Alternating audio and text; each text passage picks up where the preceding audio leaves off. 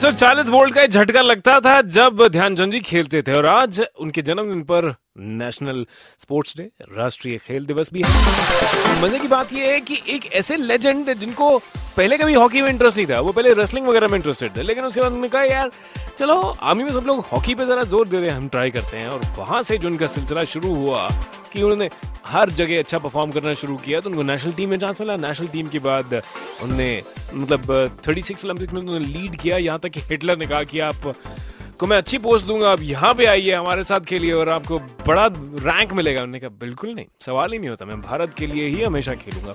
और भारत के गोलकीपर विकास भैया, उनसे बात कर रहा था कि कितना इम्पैक्ट आजकल के मॉडर्न प्लेयर्स मॉडर्न हॉकी में भी कितना है मेजर ध्यानचंद जी का? हाँ जी सर मतलब काफ़ी सुना है जैसे उनके बारे में देखा तो कहाँ का सुना है उनके बारे में कि जब मतलब लाइक वो बॉल लेके चलते थे मतलब पूरा उनके ऊपर वो रहता था कि हाँ मतलब बॉल मिस नहीं होगी उनसे। हाँ। और मतलब बहुत इजीली खेलते थे वो। और मतलब पूरा कॉन्फिडेंस रहता था टीम के ऊपर कि हाँ मतलब ध्यानचंद सर कुछ करेंगे।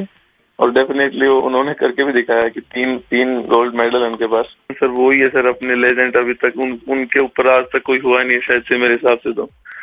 और मैं उन्हीं को मानता हूँ लाइक आज तक है क्योंकि अपने में उन्हीं के पास है अब तक ना तीन गोल्ड मेडल ओलंपिक्स में।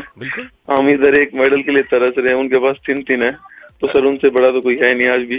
तो इसीलिए सर सल्यूट करना बनता है और नेशनल स्टेडियम अब पहले जो सिर्फ़ नेशनल स्टेडियम था मेजर ध्यानचंद नेशनल स्टेडियम तो वहाँ से निकलते हुए सलाम ज़रूर करते निकलेगा। नेक्स्ट ऑन रेड एफएम आपके लिए तीन और सुपर हिट्स आ रहे हैं, बजाते रहो और ये नई धुन जो आ रही है, इसके लिए रेडी रही